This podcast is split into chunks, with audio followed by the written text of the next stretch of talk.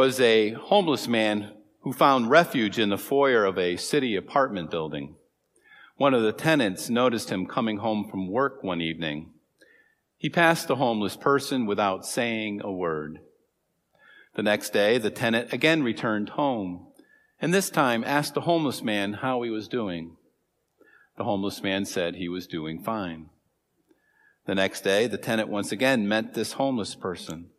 This time, the tenant was prepared and gave him something to eat. The next day, the homeless man was still there. This time, the tenant gave him some money.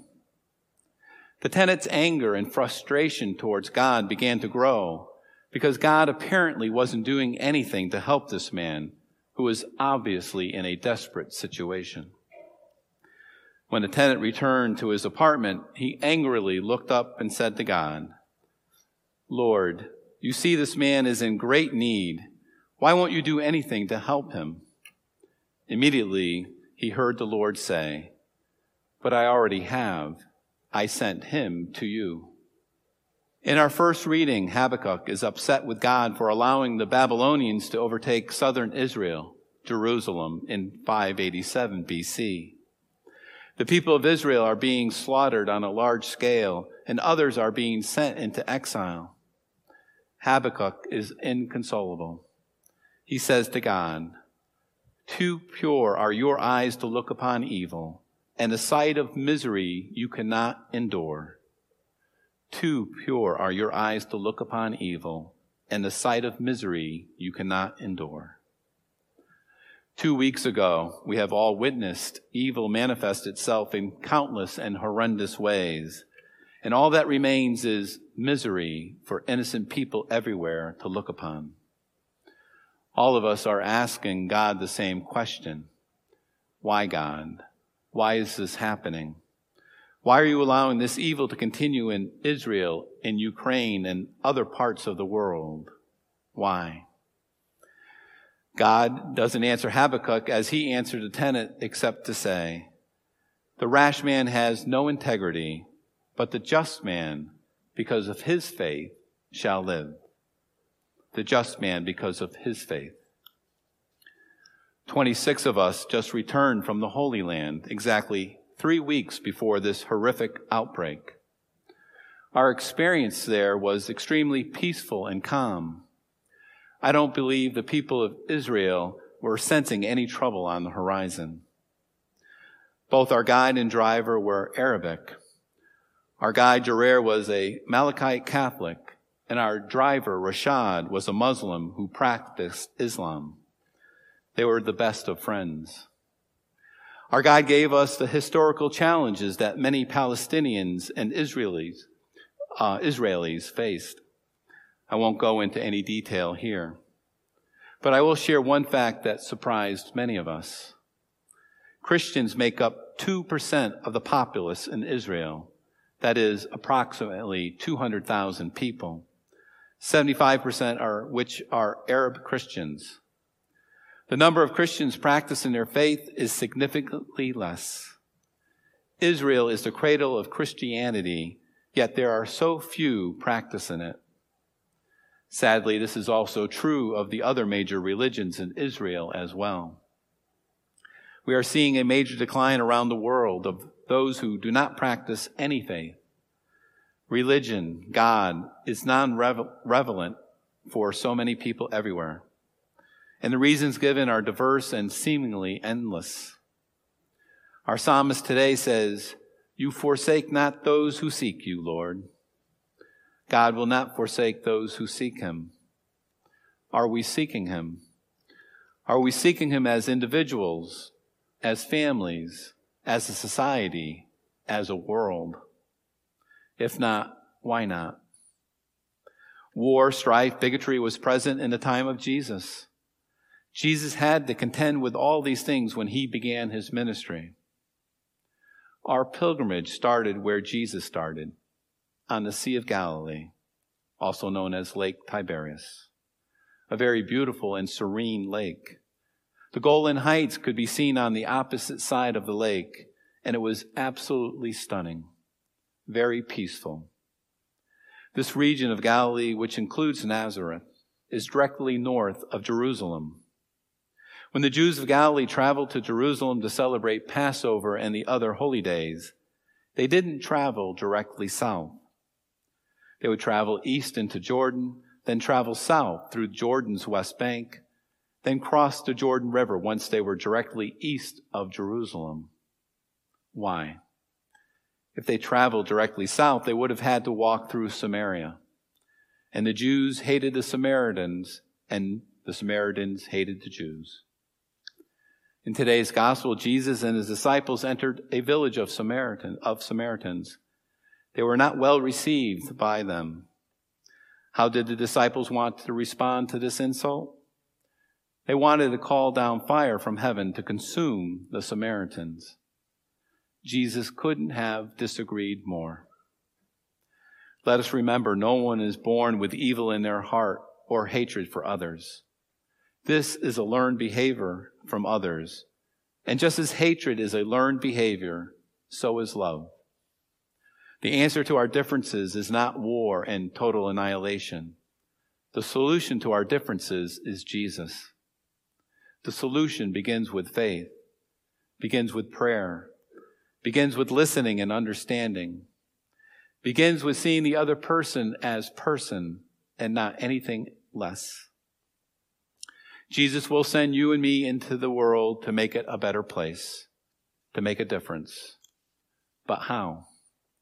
None of us are capable enough, smart enough, strong enough, or holy enough to do this on our own.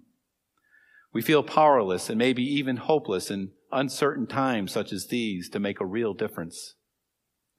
It is only in Jesus that we find power to change the hearts and minds of those who are blinded by ignorance and evil. The tenant felt powerless. Habakkuk felt powerless and hopeless. St. Paul recognized his own weakness and limitations. The Lord said to St. Paul, as he does to you and me, My grace is sufficient for you for power is made perfect in weakness. It is by God's power and grace. But here's the rub. God is willing and ready to do his part if we are willing and ready to do ours. We don't need a prophet to read the signs of the times. What we are observing are the basic laws of spiritual physics. The more humanity pushes God off to the margins of life, the more evil will dominate the center of our lives. The virtue of good or the vice of evil cannot live in a vacuum. All of humanity needs to invite God more deeply into their lives. This is true of every faith denomination. God will most profoundly answer this invitation within synagogues, mosques, and Christian churches, as well as other houses of worship. God will answer this invitation within our homes. Love of God first begins in the home, but we must invite Him. We must call upon God. Last Friday, Hamas leaders called for a day of rage, and the media covered the many demonstrations that went on here and around the world. There was no shortage of people in the streets willing to express their feelings on this matter. This past Tuesday, the Latin Patriarch of Jerusalem and the bishops of the United States called for a day of prayer and fasting for peace. Did the media cover this? Were there throngs of people filling the streets? Granted, there are people willing to show their support publicly in matters such as these. I did come across a news feed online of a Eucharistic procession in New York City that happened over a week ago. The number who participated was estimated to be 4,000. Did the national news outlets cover that? Perhaps if there were more Eucharistic processions going on here and around the world at the same time, the media would cover it. In reality, most people stay at home and pray in private rather than publicly expressing their support. And that's where most good people miss a greater opportunity. They believe that supporting good causes can be accomplished from home in private.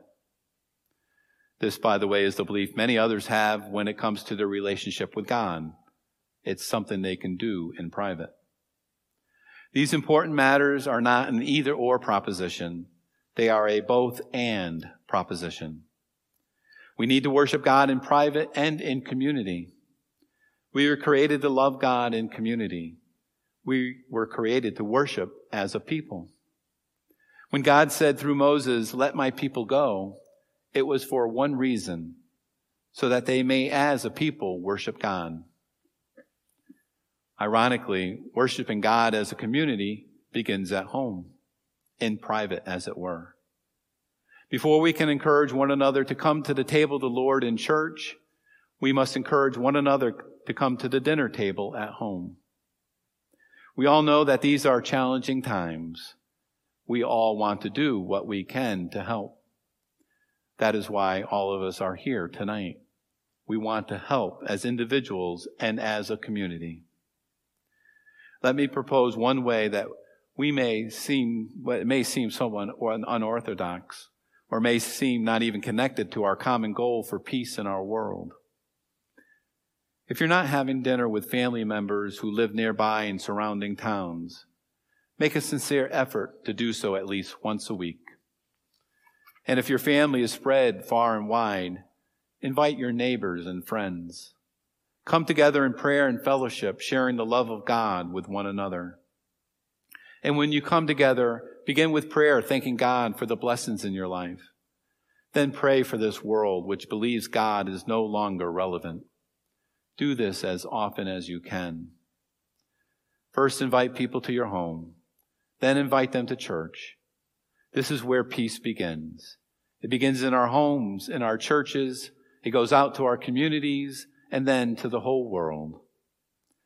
Jesus says, Peace I leave you, my peace I give you. Peace that money cannot buy and the world cannot give. Spread the peace and love of God as the faithful witnesses that God is calling you and me to be. Faithful witnesses that God sends to others who are in great need of His peace and His love.